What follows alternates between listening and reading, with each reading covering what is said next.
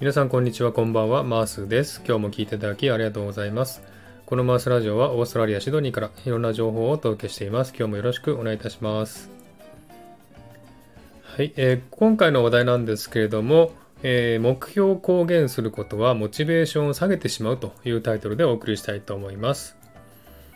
えこれはどういうことかと言いますと、目標をね、え公言、他人に話したりしてしまうと、そのモチベーションが下がってしまってですね、え目標を達成する率が低くなるというお話ですね。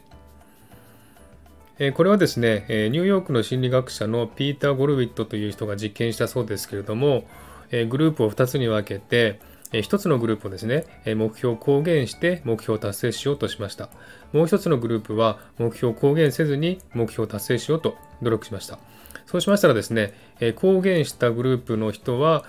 モチベーションが下がってですね、達成する率が低かったという結果が出たそうですね。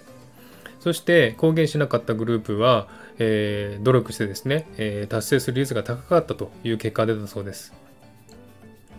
ですので、この結果からですね、えー、目標を公言することは、目標達成に近づいた感覚をもたらしてしまって、えー、人間の脳がですね、実現に近づいたという錯覚を起こしてしまうそうです。ですので、公言しない方がいいというふうに言っております。私もですね、よく昔はですね、目標を決めたらですね、誰にも言わず、黙々と一人でね、やってましたけれども、それが良かったのかなと思います。ですのでね、皆さんもね、公言せずにですね、目標をですね、決めたらですね、黙々と一人でね、やる方がいいと思いますよ。私もね、11月の目標を決めましたけども、公言せずに一人で黙々とやっていきたいと思います。はい、そんな感じでね、今日はこれでおしまいにしたいと思います。今日も聴いていただきありがとうございました。ハートボタンポチッと押していただければ嬉しいです。ではまた次回お会いしましょう。さよなら。